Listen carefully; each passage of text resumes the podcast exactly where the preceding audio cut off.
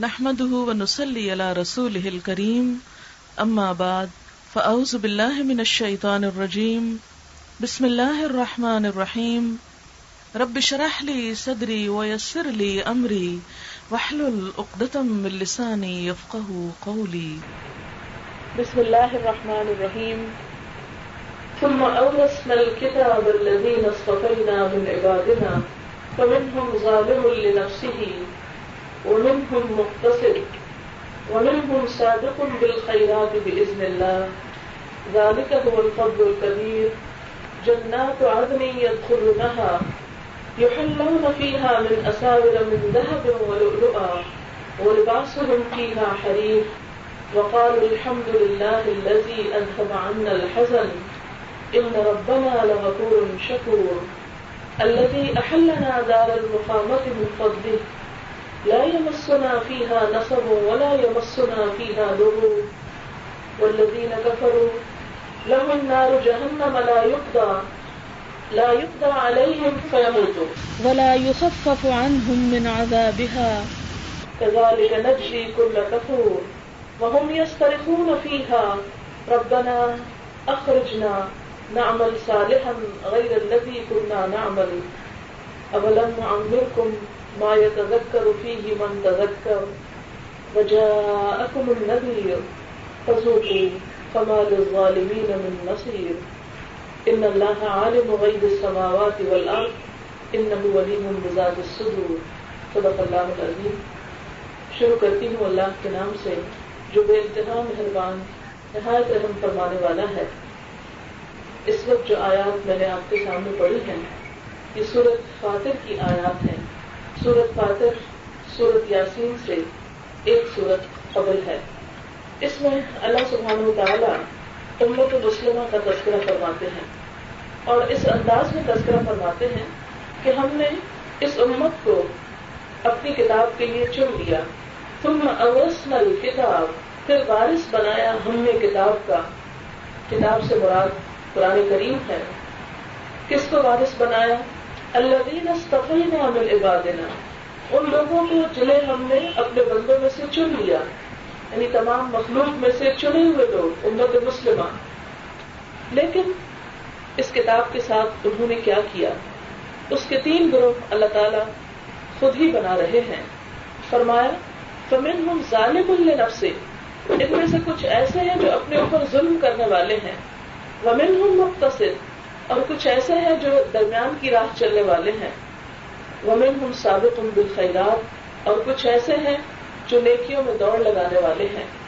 آئیے ہم سب دیکھتے ہیں کہ ہم ان تین گروہوں میں سے کس گروہ میں ہیں۔ اور پھر نبی صلی اللہ علیہ وسلم، جنہوں نے سب سے پہلے قرآن پاک کی خود تفسیر فرمائی، وہ ان تینوں گروہوں کے انجام کے بارے میں کیا فرماتے ہیں؟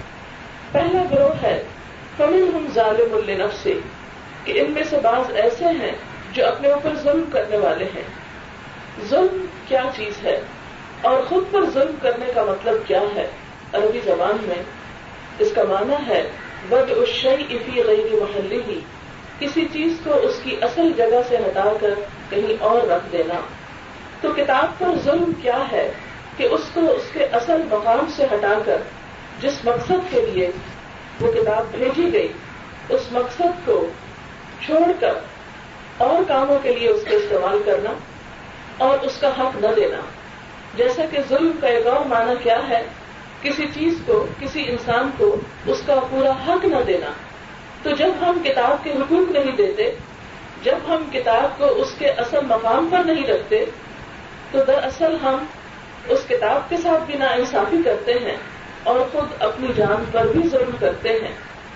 سوال یہ پیدا ہوتا ہے کہ اس کتاب کے حقوق ہیں کیا؟ اور کس طرح ہم ان کو ادا کر کے اپنے آپ کو اس ناانصافی سے بچا سکتے ہیں؟ یا جو روش ہم نے اختیار کی ہے، اسے ہم کس طرح چھوڑ سکتے ہیں؟ تو اس بات کو جاننے کے لیے ہمیں پھر قرآن ہی کی طرف رجوع کرنا پڑے گا۔ سب سے پہلے قرآن پاک کا جو حق ہے، وہ یہ ہے کہ اس پر ایمان لایا جائے کہ یہ اللہ تعالیٰ کی طرف سے ہے۔ اور بالکل سچی کتاب ہے۔ اور اسی کے بارے میں قرآن میں سب سے پہلے جو اس کا تعارف پیش کیا گیا، وہ یہی ہے کہ دال کل کتاب لار بفی یہ وہ کتاب ہے جس میں کوئی شک نہیں۔ اور یہ اس بات میں کوئی شک نہیں کہ یہ اللہ کی طرف سے ہے اور اس بات میں کوئی شک نہیں کہ جو کچھ یہ بتاتی ہے وہ بالکل حق بات بتاتی۔ جہاں تک اس بات کا تعلق ہے کہ یہ اللہ کی طرف سے ہے، تو آپ جانتے ہیں کہ چودہ سو سال سے مسلمان اور غیر مسلم اس بات کو جانتے ہیں اور مانتے ہیں۔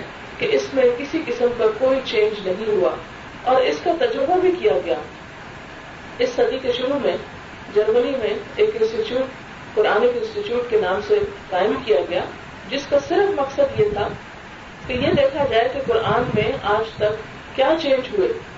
اس مقصد کے لیے انہوں نے قرآن پاک کے تیس ہزار سے زائد نسخے جمع کیے اور ان سارے نسخوں کو پھر باہم کمپیئر کیا۔ یہ کام کئی سال تک ہوتا رہا۔ دنوں یا ہفتوں تک نہیں، کئی سال تک ہوا۔ اور جو آخر میں رپورٹ سامنے آئی، وہ یہ تھی کہ قرآن پاک کے اندر کوئی بھی اختلافی روایت نہیں ہے۔ اور اللہ کا کرنا ایسا ہوا کہ دوسری جنگ عظیم میں این اس عمارت کے اوپر بم گرا۔ اور جو کچھ انہوں نے تیار کیا تھا، جو منصوبے بنائے تھے اس کتاب کو نقصان پہنچانے کے، سب کے سب بلیا میٹ ہو گئے۔ اور اللہ تعالیٰ کا وہ وعدہ پورا ہوا کہ امنا نحن نزل ذکر و امنا لہو لحافظون کہ اس ذکر کے نازل کرنے والے ہم ہیں اور اس کی حفاظت بھی ہم کرنے والے ہیں۔ اور حفاظت کس لیے کی گئی؟ تاکہ نبوت کا سلسلہ ختم ہونے کے بعد اب اور کتاب نہیں ملے گی۔ یہی کتاب ہے جس کے ذریعے تم ہدایت حاصل کر سکتے ہو۔ اور اگر یہ واقعہ ہمیں نہ بھی معلوم ہو، تو ہمارے ایمان کا حصہ ہے، یہ بات کہ یہ کتاب بالکل سچ کہتی ہے اور بالکل سچی ہے اور اس میں کوئی تبدیلی نہیں ہوئی۔ تو اس کتاب کو سچا ماننا بھی اس کا حق ہے۔ اور پھر آپ دیکھیں کہ جس چیز کو ہم سچ مانتے ہیں، پھر اس کے ساتھ ہمارا معاملہ بھی سچ کا ہونا چاہیے۔ اور معاملہ کیا ہونا چاہیے کہ ہم اس سے فائدہ بھی اٹھائیں۔ اللہ تعالیٰ نے بے مقصد اس کی حفاظت نہیں کی۔ کہ ایسے لایانی طور پر اس کو بچا کے رکھا کہ لوگ اس کو پھر محفوظ کر کے اپنے گھروں میں رکھ لیں۔ نہیں، بلکہ اس کے ساتھ کیا حکم دیا؟ کہ اس کتاب کو پڑھا بھی جائے، کیونکہ اللہ تعالیٰ کی کتاب ہے۔ یہ ساری دنیا بھی اس کی بنائی ہوئی ہے۔ ہم بھی اس کے پیدا کیے ہوئے ہیں۔ کتاب بھی اس کی بھیجی ہوئی ہے۔ لہذا ہمارا فرض یہ ہے کہ ہم اس کو پڑھیں۔ اور یہ نہ سوچیں کہ یہ کتنے سو سال پرانی ہے یا آج کے دور میں یہ ویلڈ نہیں۔ اس کو محفوظ کرنا بے معنی اور بے مقصد نہیں۔ پھر اس کا کچھ مقصد ہے۔ وہ کیا ہے؟ وہ یہ ہے کہ ہم اس کو پڑھیں۔ یہ اس کا دوسرا حق ہے۔ ایمان لانے کے بعد اس بات پر کہ یہ سچی کتاب ہے، محفوظ کتاب ہے۔ اگلی بات یہ ہے کہ پھر اس کو پڑھا جائے۔ اور پڑھنے کا حکم بھی قرآن ہمیں خود دیتا ہے۔ الزین آتینا ہم الکتاب یتلو نہ ہوں حق کا تلاوت ہی بلائے کئی امن نبی کہ وہ لوگ جن کو ہم نے کتاب دی، وہ اس کو پڑھتے ہیں۔ اس طرح پڑھتے ہیں جیسے اس کو پڑھنے کا حق ہے۔ یہی لوگ دراصل اس پر ایمان لاتے تو گویا ایمان اس بات کا تقاضا کرتا ہے کہ اس کو پڑھا جائے اور پڑھا کس طرح جائے جیسا کہ اس کا حق ہے۔ اس کا کیا حق ہے پڑھنے کا؟ کسی بھی چیز کو پڑھنے کا حق کیا ہے کہ جب اس کو پڑھے تو آپ اس کو سمجھو بھی۔ بغیر سمجھو پڑھنے کا تو کوئی فائدہ نہیں۔ ہاں کتاب اللہ جو کہ دوسری کتابوں سے مختلف ہے، اس لیے اگر اس کو کوئی بغیر سمجھے بھی پڑھتا ہے تو اس کا اس کو ثواب ضرور ملتا ہے۔ لیکن یہ کتاب صرف ثواب کمانے کی چیز نہیں۔ ہم نے جیسے دنیا میں مختلف کاروبار بنا رکھے پیسے کمانے کے، اسی طرح ہم سمجھتے ہیں کہ کتاب ثواب کمانے کا صرف ذریعہ ہے۔ یہ صرف ثواب کمانے کا ذریعہ نہیں، بلکہ کیا فرمایا؟ بدلنگ متقین، کہ یہ متقی لوگوں کو ہدایت دینے کے لیے آئی ہے۔ اور ہدایت انسان کو اسی وقت اس سے مل سکتی ہے جب صحیح معنوں میں اس کا حق ادا کر کے اس کو سمجھا جائے۔ اور اس کے لیے بھی پھر ہمیں قرآن پاک کی رہنمائی دیتا ہے۔ کتاب انزلناہ مبارک لیتبروا آیاتی ولیتذکر اولو الالباب۔ کہ یہ ایک ایسی کتاب ہے جس کو ہم نے نازل کیا ہے جو بہت مبارک ہے۔ اور اس لیے نازل کیا ہے کہ لوگ اس کی آیات میں تدبر کریں اور اس سے نصیحت پکڑیں۔ کون اول الباب عقل والے۔ تو وہ اس کتاب کے پھر دو حق سمجھنے کے اعتبار سے ہو گئے۔ ایک تدبر اور ایک تذکر۔ تدبر علماء کا کام ہوتا ہے، لیکن تذکر عوام کا کام ہوتا ہے۔ اور عوام میں وہ لوگ ہوتے ہیں جو عقل مند ہوتے ہیں۔ وہ علماء جو کچھ تدبر کرتے ہیں، اس تدبر کو سامنے رکھ کر اس میں اپنے فائدے کی چیزیں حاصل کرتے ہیں۔ لہذا ہم میں سے ہر مسلمان کا فرض ہے کہ ہم اس سے اپنے دل کو یاد دہانی کرائیں اور اس کو سمجھیں اور ہم یہ جانیں کہ یہ ہمیں کیا کہتی ہے، اس کا تقاضا کیا ہے۔ پھر اس کے بعد آپ دیکھیں کہ جب آپ خود ایک اچھی چیز سے فائدہ اٹھاتے ہیں، تو مومن کی تعریف یہ کی گئی کہ مومن وہ ہے جو اپنے بھائی کے لیے بھی وہی پسند کرتا ہے جو وہ اپنے لیے پسند کرتا ہے۔ اگر ہم کو یہ بات پسند ہے کہ ہم اچھے رستے پر چلیں، ہمارے دل کو سکون حاصل ہو تو ہمیں یہ بات بھی پسند کرنی چاہیے کہ ہمارے جیسے جتنے بھی اور زیرو انسان ہیں، ان سب کا بھی بھلا ہو۔ لہذا کتاب کا اگلا حق کیا ہے کہ اسے دوسروں تک پہنچایا جائے۔ کیونکہ قرآن پاک ہی میں آتا ہے حاضہ بلا الناس یہ تمام لوگوں کے لیے ہے۔ آپ دیکھیں قرآن پاک میں بار بار جو خطاب آتا ہے، وہ کیا ہے؟ یا الناس، اے لوگوں اس کا مطلب ہے کہ یہ کتاب صرف اہل ایمان کو کتاب نہیں کر رہی بلکہ تمام انسانوں کو مخاطب ہے۔ یا الناس کہہ کے پکارا گیا، اب کتاب تو ہمارے پاس محفوظ ہے، ہمارے گھروں میں ہے۔ لوگوں تک کیسے پہنچے گی؟ لوگوں تک اسے کون پہنچائے گا؟ لوگوں تک امت مسلمہ پہنچائے گی۔ لہذا اگلا کام اسے کیا کرنا ہے کہ ہر وہ شخص جو دنیا میں آیا ہے، اسے اس کے رب سے جوڑنا ہے۔ اسے اس کے رب کا تعارف بتانا ہے۔ اسے اس کے رب کی مرضی بتانا ہے۔ اور اس کے لیے اس کتاب کو اس تک پہنچانا ہے۔ آپ دیکھیں کہ بہت سے لوگ جو کتاب کو پڑھتے ہیں اور مسلمان ہوتے ہیں، وہ پھر اس بات پر پچھتاتے ہیں کہ کاش ہمیں یہ پہلے کیوں نہ پتا چل دے۔ اس میں مجھے یاد آ رہا ہے، بھارت مدراس یونیورسٹی کی ایک پروفیسر ہے۔ اس نے جب یہ پڑھا کہ اسلام میں چھوٹ چھاپ کا تصور نہیں اور تمام انسان جو ہیں وہ اللہ کی مخلوق ہیں اور برابر ہیں انسان ہونے کے ناطے، تو اس سے یہ بات بہت پسند آئی۔ کہا کہ یہ میسج کون دیتا ہے؟ کہاں لکھا ہوا ہے؟ میں اس پر مزید تحقیق کرنا چاہتی ہوں، تو اسے اتفاق سے قرآن پڑھنے کا موقع ملا۔ اور جب اس نے قرآن پڑھا، تو وہ بغیر کسی کی تبلیغ کے خود بہت مسلمان ہوئی۔ اب دیکھیں کہ جب وہ مسلمان ہوتی ہے تو اس کے بعد اس نے ایک آرٹیکل لکھا، میں نے رسالے میں پڑھا تھا۔ تو وہ کہتی ہے کہ قیامت کے دن مسلمانوں کو اس بات کی جواب دہی کرنی ہوگی۔ انہیں اللہ کے حضور بتانا پڑے گا، جو نعمت ان کے پاس تھی۔ جو ہدایت کی کتاب ان کے پاس تھی، وہ کتاب انہوں نے دوسروں کو کیوں نہ بتائی؟ اگر میں اس کو پڑھے بغیر مر جاتی تو میرا انجام کیا ہوتا؟ کہ مجھے ایمان نصیب نہ ہوتا؟ تو آج بھی دنیا میں بے شمار لوگ ایسے ہیں کہ جو بھول بھلائیوں میں ہیں، بھٹک رہے ہیں، ان کے پاس کوئی ڈائریکشن نہیں، انہیں رب کی کوئی پہچان نہیں، وہ طرح طرح کے شرک اور کفر میں مبتلا ہیں۔ ان سب چیزوں کا علاج کیا ہے کہ ان لوگوں تک اس کتاب کو پہنچایا جائے، اس کتاب کو عام کیا جائے۔ آپ کو یہ معلوم ہے کہ دنیا میں دوسری کتابیں جو ہیں، جیسے بائبل ہے، وہ کتنی زبانوں میں ترجمہ ہو چکی ہے مجھے کوئی دس سال پہلے کیمبرج یونیورسٹی جانے کا اتفاق ہوا۔ تو کیمبرج یونیورسٹی کے اگرچہ یہ کہا جاتا ہے کہ یہ سیکولر یونیورسٹیاں ہیں، جس میں کسی خاص مذہب کا پرچار نہیں ہوتا، لیکن اس کی مین ہال کی انٹرنس تھی۔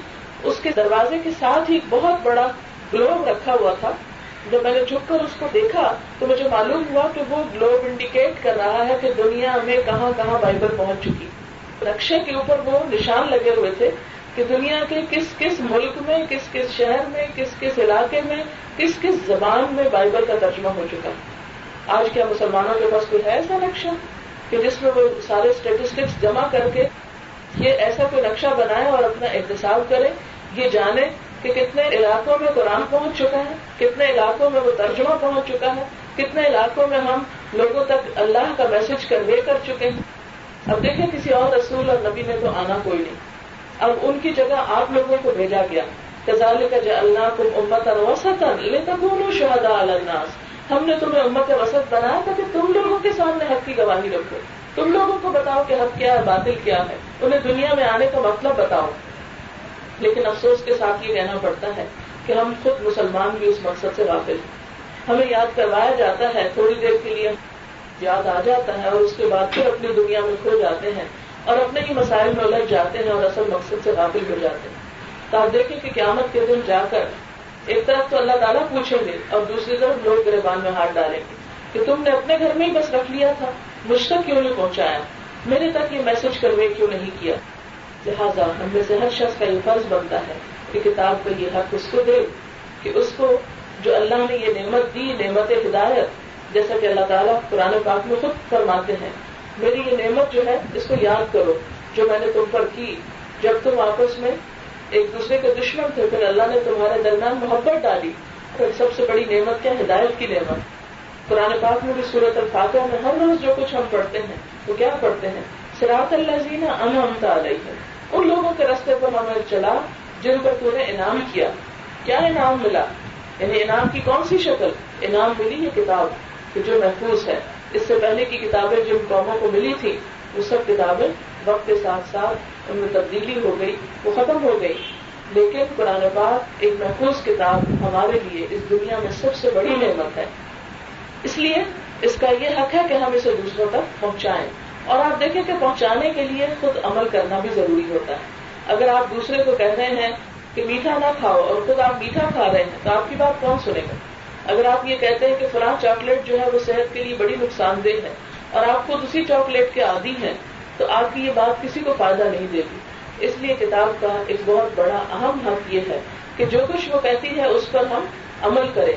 جو چیز دوسروں کو بتائیں اس پر ہم خود عمل کریں۔ یہ جو میں نے بات کی نا کہ سب تک ہمیں قرآن کا میسج پہنچانا ہے، تو ہر شخص مبلغ نہیں بن سکتا کہ ہر شخص قرآن کھولے اور دوسرے کو پڑھ کے سنائے کہ دیکھو تمہارے رب نے تم کو کیا کہا ہے۔ اس کے لیے آپ کو کیا کرنا ہے؟ آپ دیکھیں کہ دنیا میں اگر اس وقت ایک ارب کے قریب مسلمان ہیں، تو ہر شخص اس میں سے اس قابل نہیں ہو سکتا کہ کتاب کھول کے پڑھ کے دوسرے کو سنائے۔ لیکن ہم کس کس طرح دوسروں تک میسج کنوے کر سکتے ہیں؟ سب سے پہلے تو ہم اپنے عمل سے کریں۔ گے ایک بہترین ہم اللہ نے بنایا تو بہترین بن کے دکھائے تو لوگوں کے سامنے خود بہت تبلیغ ہوتی جائے گی۔ لیکن افسوس کی بات تو یہ کہ جو کچھ قرآن میں لکھا ہے، اس کی بڑی بڑی باتیں بھی جو ہم کو معلوم ہے ہم خود بھی اس پر عمل نہیں کرتے۔ مثال کے طور پر آپ دیکھیں کہ نماز جو ہے، قرآن کا پہلا حکم، نماز قائم کرتے ہیں۔ ہم میں سے کتنے لوگ ہیں کہ باقی اس کی پابندی کرتے ہیں۔ اور صرف گھر میں پابندی نہیں، جہاں آرام کے ساتھ ہم رہ رہے ہیں، بلکہ سفر میں بھی پابندی۔ بیماری کی حالت میں بھی پابندی۔ ہر حال میں جیسے بھی ہو، ہلکے ہو یا بوجھل ہو صحت مند ہو یا بیمار ہو، بوڑھے ہو یا جوان ہو، تمہیں اس کی پابندی کرنی۔ لیکن ہم میں سے کتنے لوگ اس کی پابندی کرتے ہیں؟ اب یہی وجہ ہے کہ جب ہمارے مسلمان ایسے علاقوں میں جاتے ہیں جہاں کافر بستے ہیں، تو وہ خود بھی نمازیں چھوڑ بیٹھتے ہیں۔ اگر وہ حرام کام کرتے ہیں، تو ہم بھی اسی میں ملوث ہو جاتے ہیں۔ بلکہ الٹا ہمارا حال تو یہ ہے کہ ہم ہر بات ان سے پوچھتے ہیں کہ کیا اچھا اور کیا برا۔ آج ہمارے پیمانے کیا بن چکے ہیں؟ ہم اچھائی برائی یہاں سے تو نہیں پوچھتے کہ قرآن میں کس چیز کو پسند کیا گیا ہم میں سے کتنے لوگ ہیں جو کوئی کام کرنے سے پہلے یہ سوچیں کہ یہ کام میرے رب کو پسند ہے یا نہیں۔ ہم کیا دیکھتے ہیں اس میں کہ کس بات کا رواج ہے؟ لوگ کیا چاہتے ہیں؟ اور مغربی دنیا ہم سے کس بات پر خوش ہوتی اپنی ذاتی زندگی میں بھی اور اجتماعی زندگی میں بھی۔ تو کیا یہ اس کتاب پر ظلم نہیں ہے کہ جسے اللہ تعالیٰ نے چودہ سو سال سے ہمارے لیے محفوظ رکھا؟ اور ہماری ہدایت کا ذریعہ بنایا اور ساتھ بتایا کہ ان اللہ ہو بحاظر کتاب اقوام و یدو بھی آخری کہ اللہ اس کتاب کے ذریعے کچھ لوگوں کو عزت بخشتا ہے اور کچھ لوگوں کو دلیل کر دے گا۔ کس کو عزت بخشے گا؟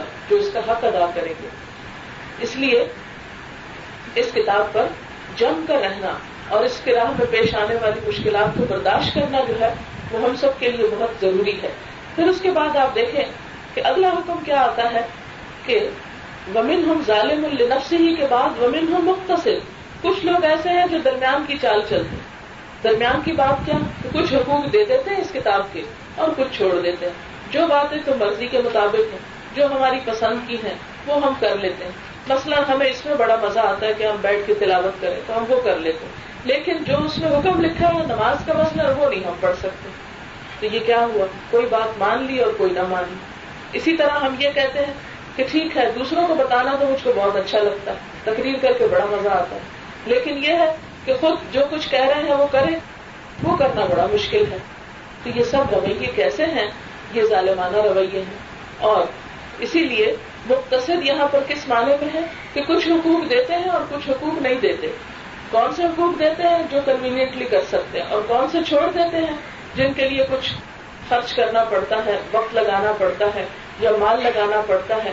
یا کچھ اور انسان کو دینا پڑتا ہے تو انسان کہتے ہیں کہ میں آرام سکون کیوں برباد کروں، میں کوئی برے حال میں ہوں۔ اور ہم پھر صرف اس حال میں قرآن کو اٹھاتے ہیں جب ہم پہ کوئی مشکل آتی۔ ہے یعنی خدا نخواستہ کوئی فوت ہو جاتا ہے تو آپ دیکھیں ہر جگہ قرآن کھل جائے ہاں؟ ہم نے سب شخص کو فوت ہونا اس لیے یہ نہیں کہ کوئی جوڑ میں فوت ہونا، جو چلے گئے انہوں نے کوئی غلطی کی یا ان کا کوئی قصور تھا تو ان کی پکڑ ہو گئی۔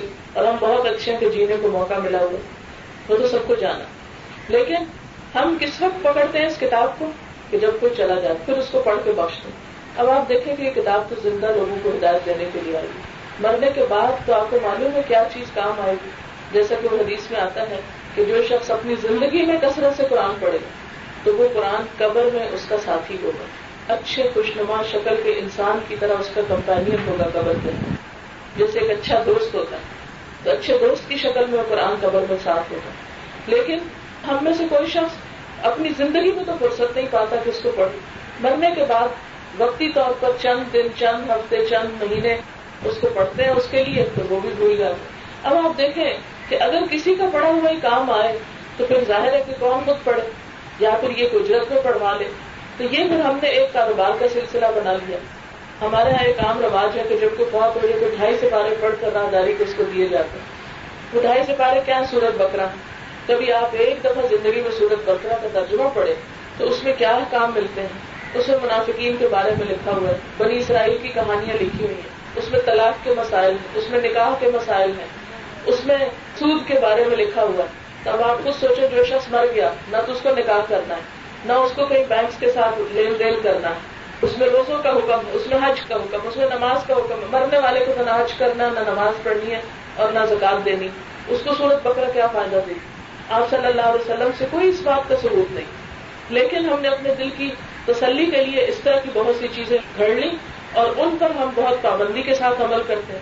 لیکن جو کچھ کتاب ہمیں بتاتی ہے اس کی طرف سے ہم نے آنکھیں، کان، دل، دماغ سب کچھ بند کر رکھے تو یہ کیا ہے؟ ایک طرح سے اس کتاب کے ساتھ جڑتے اب دیکھیں کہ آہستہ آہستہ وہ روایات بھی ختم ہو گئی کہ ہمارے گھروں میں صبح قرآن پڑھا جائے۔ یا ہمارے گھروں میں اللہ کا ذکر بلند ہو۔ وہ روایات ختم ہوتی جا رہی۔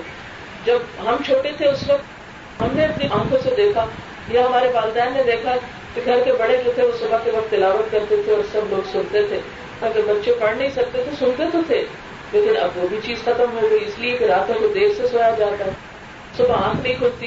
بڑے لوگ اگر اٹھ کے نماز آنکھیں بند کر کے پڑھ بھی لیتے ہیں، تو پڑھتے ہی پھر سو جاتے ہیں۔ اور اس کے بعد کتاب کام کھولے؟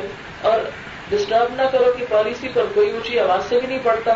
کسی کسی کو ستانا نہیں چاہیے۔ حالانکہ ستانے کا یہ مقصد نہیں ہے۔ وہ تو اٹھنے کا وقت ہے اور نورانی وقت ہے اور اللہ کے ذکر کا وقت ہے۔ اس وقت سونا جو ہے، وہ دوسروں کو اذیت دینا۔ آپ کو معلوم ہے کہ آپ صلی اللہ علیہ وسلم نے صبح کے سونے کو سب ناپسند فرمایا۔ اور اس کے بارے میں کیا فرمایا کہ اللہ مبارک لیے امت کی ڈکو رہا کہ اللہ میری امت کی صبح کو برکت ڈال۔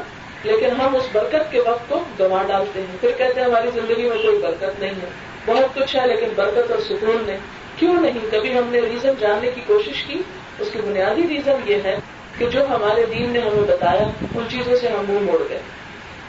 پھر فرمایا ومن ہوں سابق بل خیرات اللہ ان میں سے کچھ ایسے ہیں، کن میں سے؟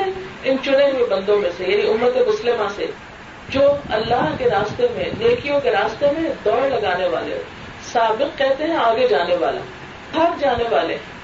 تو بھاگنا کیا؟ جب انسان بھاگتا ہے، تو آپ نے دیکھا ہوگا کہ بھاگتے وقت انسان بہت سی چیزوں کو چھوڑتا ہے۔ وہ یہ نہیں دیکھتا کہ میرے دائیں بائیں کیا ہے وہ یہ دیکھتا ہے کہ میرا رستہ کیا اور مجھے اس پر چلنا کیسے اسی طرح جو لوگ اس کتاب کو لے کر اٹھتے ہیں، اس کو پڑھتے ہیں، اس کو پڑھاتے ہیں، اس کو عمل کرتے ہیں، اس کو دوسروں تک پھیلاتے ہیں، پھر جب تک وہ دوڑ نہیں لگائیں گے اور ادھر ادھر کی چیزوں کو چھوڑیں گے نہیں، وہ اپنے اس مشن میں کامیاب نہیں ہو سکتے۔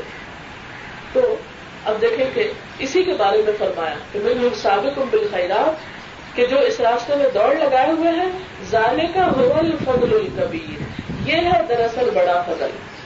یعنی جس شخص کو اللہ یہ توفیق دے، اس پر بڑا فضل ہو گیا۔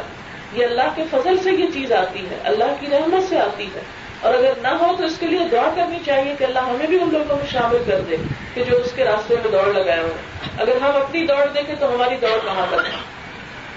ہماری دوڑ کس کس چیز کے لیے؟ اور جس چیز کے لیے ہم دوڑ دھوپ کرتے ہیں، اس کو پا بھی لیتے ہیں، بالآخر پا لیتے ہیں۔ آپ صلی اللہ علیہ وسلم اس آیت کی تفصیل کیا فرماتے ہیں؟ آپ نے فرمایا کہ امت سابقون جو دوڑنے والے ہیں تو الائے کے جنت بغیر حساب۔ یہ لوگ جنت میں بغیر حساب کے داخل ہو جائیں گے۔ سوچیں اس بات کو۔ ظاہر ہے کہ جو دوڑ رہے ہیں، ان کو کون روکے گا؟ وہ تو دوڑتے ہی چلے جائیں گے۔ اس لیے ایسے لوگ جنت میں بے حساب داخل ہو جائیں گے۔ اور جو درمیانی راہ چل رہے ہیں، فرمایا ہم سے حساب لیا جائے گا۔ لیکن حساب لیا جائے گا۔ ان کو حشر کے میدان میں روکا جائے گا۔ اور آپ کو معلوم ہے ایک اور حدیث سے پتہ چلتا ہے؟ آپ صلی اللہ علیہ وسلم نے حضرت عائشہ سے فرمایا تھا کہ جس سے حساب لیا گیا، وہ دوبارہ کیا اس کو تو پھر اپنی سزا بھگتنی پڑے گی جتنا جتنا جرم کیا ہوگا۔ اور تیسرا درجہ کہ وہ لوگ جو ظالم ہیں، اپنے نفس پر فرمایا کہ وہ حشر کا پورا عرصہ روک کر رکھے جائیں گے۔ اب آپ خود سوچیں، دنیا میں تو ہم کسی بھی چیز کا انتظار کرنے میں کتنے تکلیف اٹھاتے ہیں، کتنے تنگ ہوتے ہیں۔ تھوڑی دیر کے لیے اگر کوئی چیز ہمیں ہماری ضرورت کی نہ ملے۔ مثلا آپ دیکھیں کہ اگر آپ کو کسی بینک کے سامنے انتظار کرنا پڑے، اگر آپ کو پیاس لگی ہے شدید اور پانی کے لیے انتظار کرنا پڑے یا آپ کے گھر میں پانی ختم ہو گیا ہے تو ٹینک آنے کے لیے انتظار کرنا پڑے یا کسی اور چیز کے لیے۔ تو آپ نے دیکھا ہوگا کہ انتظار کتنی تکلیف دہ کیفیت ایک دن بھی کسی چیز کے انتظار میں کھڑا ہونا پڑے تو انسان بحال ہونے لگتا ہے۔ کہاں یہ کہ حشر کا سارا عرصہ کھڑا ہونا پڑے اور سارا عرصہ انتظار کرنا پڑے اور اس کے بعد معلوم نہیں انجام کیا ہوتا۔ تو اس کے لیے ضروری ہے کہ انسان اس دنیا میں آ کر صرف عارضی دنیا کے لیے کام نہ کرے، کیونکہ چند دن کی بات ہے۔ ہم اس کو اتنی ہی اہمیت دیں جتنی اہمیت کی یہ قابل ہے۔ اور جس میں ہمیشہ ہمیشہ ہمیشہ کے لیے رہنا ہے، اس کے لیے ہم کیا کریں؟ اس کو اتنی ہی امپورٹینس دیں۔ اب آپ دیکھیں کہ کوئی بھی کام ایک دن میں نہیں ہو جایا کرتا۔ ہر کام کے لیے انسان کو ایک وقت لگتا ہے، لیکن اصل بات ہے کہ انسان کوشش شروع کر دے، ایک اسٹیپ اٹھا لے۔ اگر وہ اسٹیپ نہیں اٹھاتا اور آج کا کام آج نہیں کرتا، کل پر ڈالتا ہے۔ تو کل کو یہ باتیں بھول چکی ہیں۔ پھر اس وقت انسان کے دل میں اور چیزوں کی اہمیت آ جاتی ہے، پھر یہ باتیں پیچھے چلی جاتی ہیں۔ پھر فرمایا، جنات تو اد نہیں ہے رہا وہ باغات جنت کے جس میں وہ داخل ہوں گے، جس میں وہ سونے اور موتیوں کے کنگن پہنائے جائیں گے۔ دنیا میں آپ دیکھیں کہ ہم عورتوں کی خواہشات کیا، کہ ہمارے پاس کیا ہو۔ زیور ایسی چیز ہے جو ہر ایک کی پسند ہے ہاں؟ اور پھر زیور کے اوپر، سونے کے اوپر اگر موتیوں کے جڑاؤ بھی ہو، تو وہ اور زیادہ قیمتی چیز ہو جائے۔ اللہ تعالیٰ فرماتے ہے کہ تمہاری یہ سب خواہشات وہاں پوری کر دی جائیں گی۔ دنیا میں آپ دیکھیں کہ جو جو انسان کے پاس زیادہ ہوتا ہے، تو تو خوف اس کا بڑھتا چلا جاتا ہے کہ چھن جائے گا، لٹ جائے گا مجھ سے۔ لیکن جنت کی خوبی کیا ہے؟ کہ جو کچھ انسان کو مل گیا، اس کے بعد ہمیشہ کے لیے اسی کا ہو گیا۔ نہ کوئی اس سے چھین سکتا ہے، نہ اس سے کوئی چرا سکتا ہے۔ نہ اس پر کوئی زکات دینا ہے، نہ ہی اس پر کسی قسم کا اس کے پرانے ہونے کا ڈر ہے، نہ اس کے فیشن بدلنے کا ڈر ہے۔ کسی بھی چیز کا کوئی خوف نہیں، صرف انسان ان کو پہنے اور انجوائے کرے۔ وہ لباس اور فی حریر دوسری خواہش عام طور پر کیا ہوتی ہے؟ ریشم یعنی ایک سونا اور دوسرا ریشم۔ ان ساری خواہشات کی تکمیل اللہ تعالیٰ نے جنت میں فرما دی۔ اگری کو ادخلو نارا۔ گھر کیے گئے اور آگ میں داخل کر دیے گئے۔ ہاں؟ قرآن پاک میں یہ بھی آتا ہے سورت المومن میں بہت سے لوگ کہتے ہیں کہ قبر کے عذاب کہاں لکھا ہوا ہے قرآن میں؟ سورت المومن میں آتا ہے کہ ان کو صبح اور شام آگ پر پیش کیا جاتا ہے۔ صبح و شام آل فرون جو پانی میں ڈوب کے مری تھی، ان کو آگ پہ پیش کیا جاتا ہے۔ آج فورٹی فائیو فورٹی سکس آپ گھر جا کے ترجمہ خود بھی پڑھ لیجیے اللہ علیہ اور پھر وہ یوم تقوم ادخلوا آل فرعون اشد العذاب۔ جب قیامت کا دن ہوگا تو حکم ہوگا کہ آل فرعون کو شدید ترین عذاب میں داخل کرو۔ تو اب آپ دیکھیں کہ ان کے تمام تر آرٹ اور ترقیاں اور دنیا کے بڑے بڑے کارنامے، وہ سب لوگ جو ہیں، ان کو دیکھ رہے ہیں، انجوائے کر رہے ہیں اور جو پیش کر رہے ہیں، ان کو بھاری ٹکٹ لگا کے ان سے پیسے کما رہے ہیں۔ لیکن جنہوں نے یہ سب کچھ بنایا، ان کے کسی کام نہ آیا۔ اسی طرح اگر ہم آخرت کو بھول کر صرف اس دنیا کو بنانے کی فکر اور کوشش میں لگے رہیں گے، تو ہم یہ سب کچھ چھوڑ کے چلے جائیں گے اور اس میں سے کوئی چیز آخرت میں کام نہ آئے گی۔ اس لیے ہم سب کی خیر خائی ہے اور ہم سب کی بھلائی ہے اس بات میں کہ اپنے لیے خود کچھ کریں اور ان فرائض کو ادا کریں جو اللہ تعالیٰ نے ہم پر عائد کیے ہیں۔ وقال الحمد للہ اظہم النظم اور وہ کہیں گے کہ اللہ کا شکر ہے کہ جس نے ہم سے یہ غم دور کر دیا. کس چیز کا غم دور کیا؟ یعنی آخرت میں جو فکر اور پریشانی اور معلوم نہیں ہمارے ساتھ کیا ہوگا اور دنیا کے جو غم، وہ سب وہاں پر ختم ہو کر رہ جائیں گے. ان ربا نالا غفور شکور. ہمارا رب تو بڑا ہی بخشنے والا قدردان ہے. اللہ کی دار المقامت منفتی جس نے ہمیں ابدی قیام کی جگہ پر لا ٹھہرایا. لا مسنا فیحا نصب ہو لا مسنا فیحا نمو کہ جس میں ہمارے لیے نہ کوئی تھکاوٹ ہے، نہ کوئی بوریت ہے۔ دنیا میں آپ دیکھیں کہ اگر آپ زیادہ آرام بھی کر لیں تو آپ تھک جاتے ہیں۔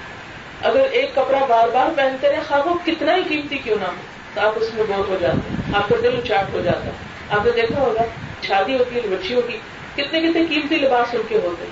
اور ایک ایک جوڑا جو ہے، لاکھوں میں بازو کا تیار ہوتا ہے۔ لیکن وہ ایک آدھ دفعہ پہننے کے بعد اس کو نہیں پہنا جاتا جی اب ہر محفل میں پہننے کا نہیں آکورڈ لگتا ہے بے وقوف لگتا ہے انسان اگر عام مجلسوں میں شادی کا جوڑا پہن کے بیٹھ جائے۔ تو آپ نے دیکھا ہوگا کہ قیمتی سے قیمتی چیز بھی دنیا میں ہماری آنکھوں کے سامنے بھی اس کے فیشن بدل جاتے ہیں، ان سے ہم اکتا جاتے ہیں، ان سے ہم تھک جاتے ہیں۔ دل بھر جاتا ہے ہمارا۔ لیکن جنت کی سب سے بڑی خوبی یہ ہے کہ اس میں دل نہیں بھرے گا۔ بہت سے لوگ یہ کہتے ہیں اچھا جنت میں پھر رہنا ہوگا اور پھر رہنا ہوگا اور پھر رہنا ہوگا، بس۔ رہتے ہی چلے جائیں گے تھک نہیں جائیں گے، تو بڑی بوریت ہو جائے گی۔ نہیں، اسی بات پہ جواب دیتا ہے قرآن کہ لا مسنا پینا نہ سب ہو لا مسنا پینا لو وہاں نہ تھکاوٹ ہوگی، نہ مشقت ہوگی اور نہ ہی کوئی بوریت ہوگی۔ بلکہ جس چیز کو دل چاہے گا، جیسے آتا ہے تم پینا ماتشنا ہی ہم کو جو بھی تمہاری خواہش ہوگی، وہ تمہاری فوراً پوری کر دی جائے گی۔ بلا تم فی ہاں ماں کرتا ہوں جو چیز تم مطالبہ کرو گے، جو مانگو گے وہ تمہیں خود وہاں پہنچ جائے گا۔ دنیا میں اگر آپ کو کوئی چیز چاہیے ہو، تو آپ کو دیکھیں اس کے حصول کے لیے پہلے لمبی مدت محنت کرنا پڑتی، کوشش کرنا پڑتی۔ حتیٰ کہ آپ دیکھیں کہ جب کوئی چیز سامنے آ بھی جائے تو اس کو کھانے کے لیے بھی ہاتھ بڑھانا پڑتا۔ ہے اس کو منہ میں لے جانا پڑتا ہے اس کو چبانا پڑتا۔ ہے لیکن جنت میں اتنی کلفت بھی نہیں ہوگی، انسان کی لذتیں اور خواہشیں وہ فوراً فوراً، جیسے آتا ہے نا قطوف ہوا دانیاں کہ جنت کے پھل جو ہے وہ لٹکے پڑے ہوں گے۔ کہ انسان ادھر تمنا کرے گا، ادھر وہ پھل اس کے سامنے ہوگا۔ اور نہ صرف یہ کہ سامنے ہوگا یعنی آٹومیٹک کا لفظ کتنا اٹریکٹو ہے کہ دنیا میں فلاں چیز آٹومیٹک ہے۔ فلاں مشین فلاں طریقہ۔ تو اس میں آپ دیکھیں کہ وہاں ہر چیز آٹومیٹک ہو جائے گی۔ اور کسی طرح کا کوئی انسان کو تردد اور کلفت نہ ہوگی۔ دنیا میں جو آٹومیٹک مشینیں وہ بھی ہر تھوڑے دن کے بعد خراب ہو جو مصیبت دیتی ہیں۔ لیکن وہاں کوئی خرابی نہیں ہوگی۔ کسی پلمبر کو بلانا نہیں پڑے گا، کسی انجینئر کے پاس لے جانا نہیں پڑے گا۔ ہر چیز۔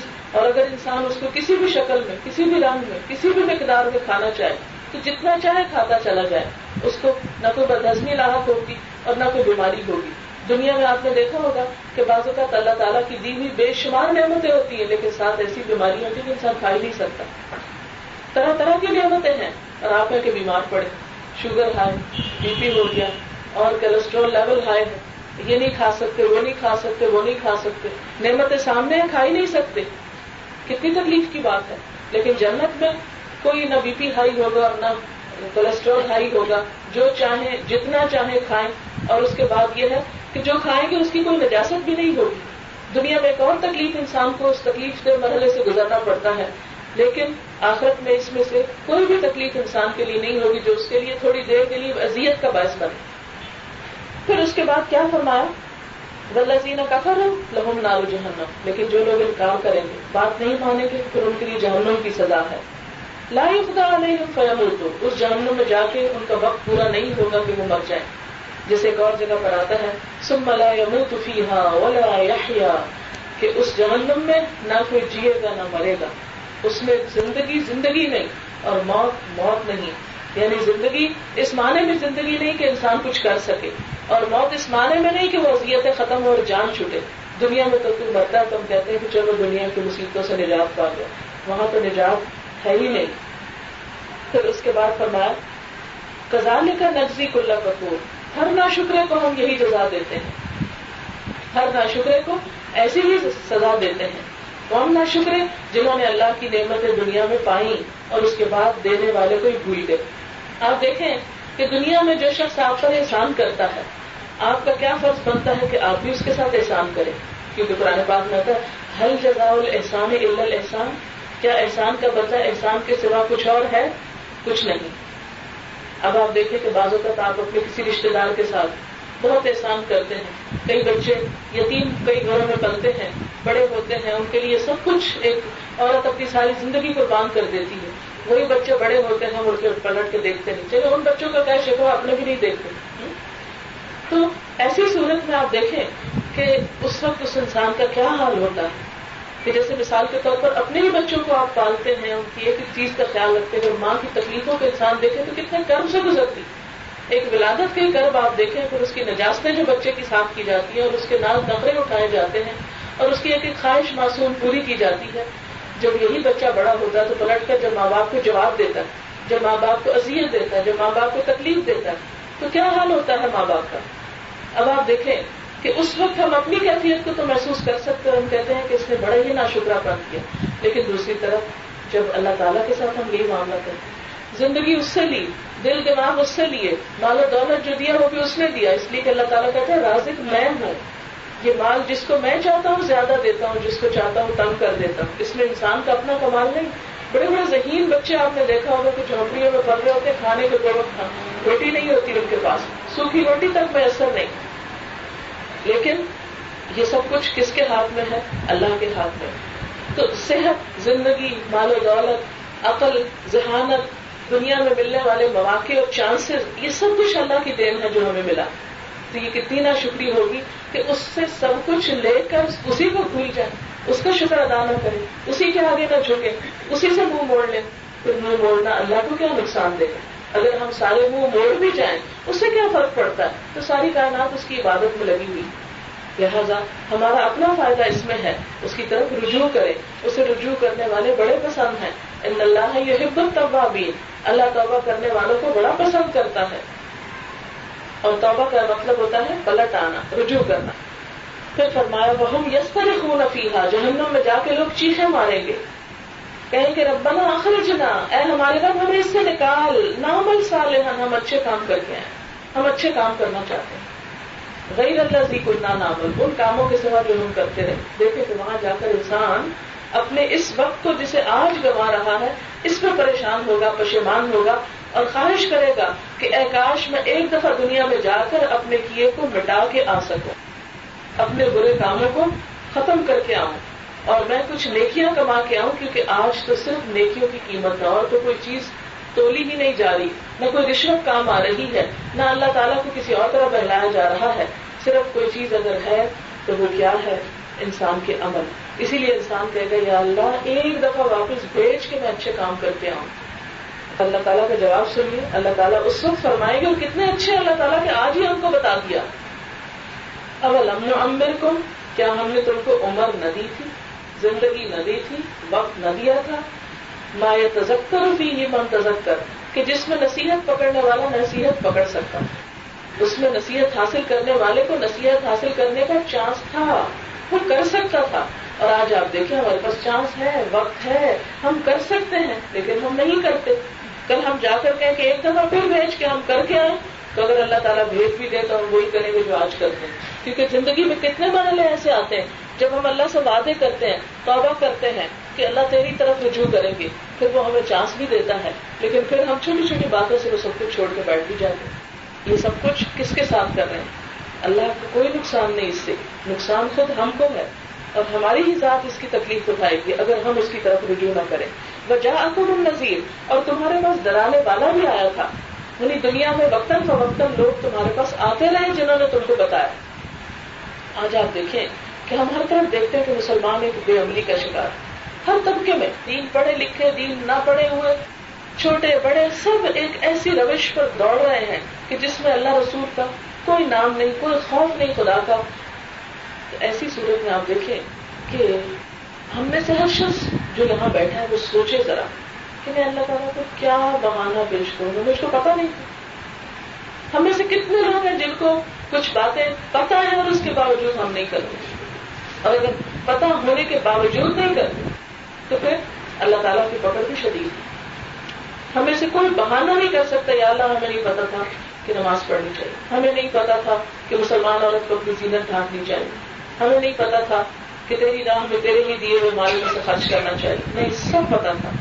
لیکن پتا ہونے کے باوجود ہم میں سے سب وہی کرتے ہیں جو ہمارا دل چاہے۔ ہمارا دل چاہے کسی کی غیبت کر دیں تو ہم مزے سے جیبت شروع کر دیں اور اس کے کئی جواب کھیل دیتے؟ ہمارا دل چاہے کسی کو برا بھلا کہنے تو ہم کہنا شروع کر دیں۔ ہمارا دل چاہتا ہے کچھ بھی کرنے کو۔ ہم تھوڑی دیکھتے ہیں کہ یہ حلال ہے یا حرام، یہ جائز ہے یا ناجائز ہے۔ ہم آرام سے کرتے ہیں۔ کیوں؟ جو ہمارے بس میں جو ہماری خواہش ہوتی جو ہمارا دل چاہتا ہے۔ تو جب ہم اپنے دل کو خدا بنائے ہوئے، جیسے قرآن پاک میں آتا ہے افر ہوا کیا دیکھا تم نے اس شخص کو، جس نے اپنی خواہش نفس کو اپنا خدا بنا رکھا؟ جو یہ نہیں دیکھتا خدا کا کیا حکم ہے؟ وہ یہ دیکھتا اس کے دل کی کیا مرضی؟ تو جو اپنے دل کی مرضی پہ چلتا ہے۔ تو تم نے اس کو دیکھا؟ افا انت تک ہو رہی وکیلا۔ ایسے شخص کا کام تم بناؤ گے اسے تم نصیحت کرو گے، اس کو تم سیدھی راہ دکھاؤ گے۔ نہیں، اسی لیے اللہ تعالیٰ بار بار فرماتے ہیں یو دل بھی میشا یادی بھی میشا جس کو وہ چاہتا ہے ہدایت دیتا ہے، جسے چاہتا ہے گمراہ کرتا ہے۔ پھر لوگ کہتے ہیں، اللہ ہی نہیں چاہتا، ہم کو ہدایت دینا اپنے دل سے پوچھے ہم چاہتے ہیں ہم کو ہدایت ملے؟ کتنے ہی لوگ ہیں جو صرف اس لیے میں نے سنا ہے، قرآن نہیں پڑھتے کہ پڑھ لیا تو پھر عمل کرنا پڑے۔ گا بے شمار لوگوں کے بارے میں مجھے یہی سننے کو ملا کہ وہ صرف اس لیے قرآن نہیں سنتے کہ سن لیا تو پھر ہماری پکڑ زیادہ ہوگی تو کیا نہ سننے کی کوئی پکڑ نہیں؟ کس کو دھوکہ دے رہے ہیں ہم؟ اللہ کو، جو سب کچھ جانتا ہے۔ پھر فرمایا فضو کو تو اب مزہ چکھو۔ فمال ظالمین امن نصیر۔ ظالموں کا کوئی بھی مددگار نہ ہوگا۔ ان اللہ عالم غیب السماوات والارض۔ اللہ کو آسمان و زمین کے سب غیر پتہ ہیں۔ ان نہ علی بذات الصدور۔ وہ تو سینوں کے بھید بھی جانتا ہے، دلوں کے ارادے اور نیتیں بھی جانتا ہے۔ اس سے کیا چھپا ہوا ہے کہ تم اپنی یہ نیت چھپا جاؤ گے کہ اللہ تعالیٰ کو تو شاید نہ پتا چلے کہ ہم اس کی کتاب کو اس لیے اگنور کیے ہوئے تو آپ دیکھیں کہ ہمارے پاس تو کوئی آپشن ہی نہیں ہے۔ کوئی چوائس ہی نہیں ہے۔ کہ ہم یہ کہیں کہ نہیں، ہم قرآن تو نہیں پڑھتے، کچھ اور پڑھ کے ہماری نجات ہو جائے گی۔ نہیں، کوئی اور چیز ہے ہی نہیں، کوئی اور راستہ ہے ہی نہیں۔ کیونکہ قرآن میں سارے پتے کاٹ دیے گئے سارے سلسلے۔ قرآن خود کہتا ہے وطقطعت بہم الاسباب سارے تعلقات ختم ہو کر رہ جائیں گے۔ یوم یفر المرء من اخیہ و امہ و ابیہ جس دن بھاگے گا انسان اپنے ہی ماں باپ سے اور اپنے ہی بیٹے اور بیوی سے لیکن امر منہم دن ہر شخص پر ایسی مصیبت آئی ہوگی جو اسے دوسرے سے بے نیاز کر دے۔ گی اور ہم میں سے ہر شخص کو یہاں سے جانا ہے اور اللہ کے حضور حاضر ہونا ہے۔ تو پھر ہمیں اس حاضری سے پہلے اس کی تیاری کر لینی چاہیے۔ اور پھر ایک اور بات یاد رکھیے کہ دین صرف علم حاصل کرنے کا نام نہیں۔ دین صرف نئی نئی انفارمیشن حاصل کرنے کا نام نہیں۔ کیونکہ بہت سے لوگ کہتے ہیں کہ جی وہ پتا ہے ہم تو کیا کہیں گے؟ بس وہی درس ہوگا، دوبارہ کیا سننا؟ ہمیں یہ سب باتیں معلوم۔ نہیں، قرآن میں ذکر کا لفظ بار بار آیا ہے، یاد دہانی۔ ہم کو پتا ہوتی ہے، لیکن اس کے باوجود ہم چھوڑ دیتے ہیں کرنا تو کس چیز کی ضرورت ہے؟ پھر پتا چلا۔ دیں آپ دیکھیں کہ دنیا میں جو کام ہمارے لیے امپورٹنٹ ہوتا ہے، اس کے لیے ہم کیا کرتے ہیں؟ ہم خود بھی یاد رکھنے کی کوشش کرتے دوسروں کہتے ہیں اچھا مجھے یاد کرا دینا۔ کیوں؟ آپ کو پتا نہیں ہے۔ مجھے ریمائنڈ کرا دینا۔ بھئی آپ کی عقل کہیں چلے گی کہ آپ کو ریمائنڈ کرایا جو اس لیے کیونکہ انسان بھولنے والا ہے۔ انسان کا لفظ جو ہے وہ نسیان سے بھی ہے، اور نسیان بھولنے کو کہتے ہیں۔ انسان ہر دم بھولتا ہے، پھر جب دوبارہ پڑھتا ہے، پھر اس کو یاد آ جاتا ہے۔ اب دیکھیں، نماز جو لفظ ہے، وہ کم بیش سات سو دفعہ مختلف انداز میں آیا۔ کیوں؟ اللہ تعالیٰ کا ایک دفعہ کہنا کافی نہیں تھا کہ لوگوں نماز پڑھ لیں بار بار کیوں کہا گیا۔ کہ انسان بھولنے والا ہے۔ انسان جب دنیا میں مصروف ہوتا ہے تو اس کو یاد نہیں رہتا کہ اسے کیا کرنا تھا اور کیا چیز زیادہ امپورٹنٹ تھی۔ اور اسی لیے ہم دیکھتے ہیں، صحابہ کرام کا طریقہ کیا تھا؟ کہ وہ علم کا مذاکرہ کیا کرتے تھے۔ یعنی جو علم ان کو حاصل ہوتا تھا، اس کو بار بار ایک دوسرے کو سناتے تھے کہ ہم بھول نہ جائیں۔ لیکن ہم یہ سمجھتے ہیں کہ ایک دفعہ بات سن لینے سے اور ایک دفعہ جان لینے سے ہم علامہ ہو گئے۔ اور اب ہمیں کوئی نہ بتائے اس لیے کہ ہم کو سب پتا۔ یہ کہنا کہ ہم کو سب پتا ہے یہ ایک تکبر کی علامت ہے۔ آپ دیکھیں کہ جو چیز آپ کو پسند ہوتی، جس میں آپ کی دلچسپی ہوتی، وہ آپ بار بار کرتے ہیں۔ مثلاً کوئی ڈش آپ کو پسند ہے، آپ ایک دفعہ کھاتے ہیں، پھر کیا کرتے ہیں؟ پھر وہی پکا لیتے پھر کھا لیتے ہیں۔ بھائی آپ نے ایک دفعہ نہیں کھائی۔ کھا چکے، آپ کیوں نہیں کہتے کہ جی میں کھا چکی ہوں پہلے؟ اب دوبارہ کھانے کی ضرورت نہیں۔ کبھی آپ نے یہ کیا کہ ایک دفعہ کھانا کھایا اور آپ کہیں کہ جی میں نے وہ صبح کا ناشتہ کیا تھا کھانے کی کیا ضرورت ہے؟ کھا لیا تھا میں نے آج میں کھا کر آئی ہوں، گھر سے اب میں یہاں کھانا نہیں کھاؤں گی آپ کے یہ تو ہم میں سے کوئی نہیں کہے گا۔ بلکہ ایک کے بعد ایک کھانے کے انتظار میں ہوتے ہیں۔ کس وقت یہ کام ختم ہو تو میں یہ کھا سکوں۔ اسی طرح اور بہت سی چیزیں۔ تو جس چیز سے ہمیں محبت ہوتی ہے، جس چیز کی ہمیں چاہت ہوتی ہے، اس چیز کو ہم ہر صورت میں کرنے کی کوشش کرتے ہیں بار بار کرتے ہیں۔ اور ایک چیز کو بار بار کرنا جو ہے، یہ انسان کو جھنجھوڑتا ہے اور انسان کو جگاتا ہے، انسان کو یاد دہانی کراتا ہے کہ شاید ایک دفعہ کی بات تو وہ اثر نہ ہو، پھر اسی طرح آپ دیکھیں۔ مثلاً ایک رستہ اونچا نیچا، جب آپ پہلی دفعہ اس میں چلتے ہیں تو مشکل ہو، پھر چلتے ہیں، پھر چلتے ہیں، پھر چلتے ہیں۔ کئی چیزیں آپ بار بار بار کرتے ہیں، حتیٰ کہ وہ آپ کی عادت ہو جائے۔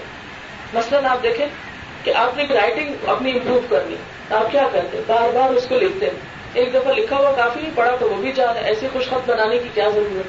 نہیں۔ دنیا کی ہر چیز میں ہم پرفیکشن چاہتے ہیں۔ حتیٰ کہ اگر میرے دوپٹے کا رنگ میرے سوٹ سے نہیں میچ ہو رہا، ایک دفعہ رنگواتے ہیں، پھر دیکھتے ہیں، روشنی میں دیکھتے ہیں، سورج میں دیکھتے ہیں، اندھیرے میں دیکھتے ہیں، پھر کہتے ہیں، نہیں، ابھی نہیں پھر رنگواتے ہیں۔ پھر دھو بیٹھتے ہیں تو پھر رنگواتے ہیں۔ کیوں رنگواتے رہنے دیں؟ بس ایک دفعہ جو ہو گیا سو ہو گیا۔ اس لیے کہ پرفیکشن چاہتے ہیں۔ اسی طرح دین کے معاملے میں بھی ہمیں پرفیکشن چاہیے۔ اور بہتر سے بہتر اور بہترین عمل چاہیے، جس میں سب سے آگے بڑھ جائے۔ سابق بالخیرات۔ دنیا کے معاملے میں ہم دیکھتے ہیں ہم سے بڑا کون۔ لیکن دین کے معاملے میں ہم کیا دیکھتے ہیں؟ ہم فلاں سے تو اچھے ہیں نا، یہ نہیں کرتے۔ فلاں تو نماز پڑھتا ہے جھوٹ بھی بولتا ہے۔ شکر ہے میں جھوٹ تو نہیں بولتی، کیا ہوا جو میں نماز نہیں پڑھتی؟ یعنی اپنی نماز بھی یاد نہیں رہتی۔ لیکن دوسرے کی اچھائیوں کو اگنور کر کے صرف اس کی برائیوں پہ توجہ کرتے تو ہمیں اپنا ایٹیچیوڈ بدلنا ہوگا۔ ہمیں اس سے غرض نہیں ہونی چاہیے کہ کون اچھا کر رہا ہے یا برا کر رہا ہے، ہمیں اس سے غرض ہونی چاہیے کہ میری ذمہ داری کیا ہے۔ اگر کوئی اچھا کر رہا ہے تو تعاون کر، اگر وہ برا کر رہا ہے تو اس کی مدد کرے نبی صلی اللہ علیہ وسلم نے فرمایا، انصر اخا کا ظالمن اور مظلوم اپنے بھائی کی مدد کرو، خواہ وہ ظالم ہے یا مظلوم، صرف باتیں بنا کے نہ رہ جاؤ۔ لوگوں نے پوچھا کہ ہم مظلوم کی مدد تو کریں گے؟ ظالم کی کیسے مدد کریں؟ آپ نے فرمایا، اسے ظلم سے روکنا ہی اس کی مدد کرنا۔ تو جو اس کتاب پہ ظلم کر رہے ہیں، صرف ان کے اوپر تنقید کرنا، یا ان کی تحقیر کرنا، یا ان کو باتیں بنانا، یہ سب کام چھوڑ کر کیا کریں؟ کہ اپنا فرض ادا کرے اس لیے کہ کسی بھی چیز کے اوپر افسوس کرتے رہنا، آنسو بہاتے رہنا، یا دکھ کا اظہار کرتے رہنا، یہ اس کا مداوع نہیں ہوا کرتا۔ اب بس خدا نہ خاص آپ کے بچے کا ہاتھ جل گیا، یا کوئی کٹ لگ گیا، تو آپ یہ تو نہیں کرتے کہ وہی رونے بیٹھ جائے اور کہیں کہ مجھے بہت ہی افسوس ہے کہ ہاتھ جل گیا اور میرا تو دل کٹا جا رہا ہے اور میں تو بہت ہی پریشان ہوں کہ آپ کا ہاتھ جل گیا۔ آپ اٹھ کے اس کے اوپر کچھ لگاتے ہیں، اس کا مداوع کرتے ہیں۔ خود نہیں معلوم، کسی کو فون کرتے ہیں۔ اگر نہیں کوئی ملتا، کسی ڈاکٹر کے پاس لے جاتے ہیں کہ اس کا کچھ کریں۔ اس لیے کہ تکلیف ہو جائے گی اس کو اور یہ مصیبت اس کے لیے وبال جان ہوگی۔ تو دنیا کے معاملات میں تو ہم کسی کے کہے بغیر اپنی فائدے اور ضرورت کے لیے ایک قدم بڑھاتے ہیں تو خدا کے لیے۔ خدا کو منہ دکھانا جو ہے، وہ بھی ہمارے لیے ایک اہم مسئلہ ہونا چاہیے۔ اور وہ بھی ہمارے ہی فائدے کی بات ہے، اس کے لیے بھی ہم سب کو خود ہی سوچنا ہوگا۔ اور اس کے لیے ہر شخص کچھ نہ کچھ کرنا شروع کر دے۔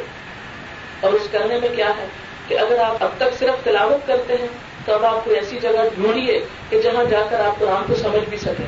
اور اگر آپ اب تک صرف سمجھ رہے ہیں، تو اس پر عمل بھی شروع کیجیے۔ اور اگر آپ نے عمل بھی شروع کر دیا ہے، تو اسے دوسروں تک پہنچانے کی بھی فکر کیجیے۔ اور اپنی صلاحیت، اپنی طاقت، اپنی ہمت کے مطابق جو کچھ اللہ نے آپ کو نعمتیں دی ہیں ان میں سے اللہ کا حصہ بھی نکالیے۔ یہی دراصل اس کی شکر گزاری ہے۔ اسی پر اپنی بات ختم کرتی ہوں۔ واخر دعوانا الحمد للہ سبحان اللہ والحمد للہ ولا الہ الا اللہ واللہ اکبر۔ ولا حول ولا قوة الا باللہ العلی العظیم۔ اللهم صل على محمد وعلى آل محمد۔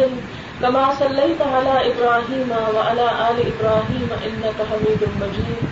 اللهم بارك على محمد وعلى آل محمد كما باركت على إبراهيم وعلى آل إبراهيم إنك حميد مجيد. ربنا آتنا في الدنيا حسنة وفي الآخرة حسنة وقنا عذاب النار. ربنا لا تزغ قلوبنا بعد إذ هديتنا وهب لنا من لدنك رحمة إنك أنت الوهاب. اللهم لا مانع لما أعطيت ولا معطي لما منعت ولا ينفع ذا الجد منك الجد يا حي يا قيوم، برحمتك نستغيث. اللهم انفعنا بما علمتنا وعلمنا ما ينفعنا وزدنا علما وزدنا علما. اللهم اكفنا بحلالك عن حرامك واغننا بفضلك عمن سواك اللهم ارزقنا حبك وحب من يحبك وحب عمل يقربنا إلى حبك.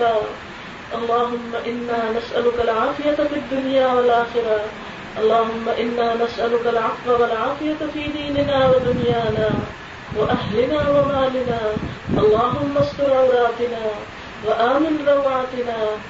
اللهم احفظنا من بين أيدينا ومن خلفنا وعن أيماننا وعن شمائلنا ونعوذ بعظمتك أن نغتال من تحتنا.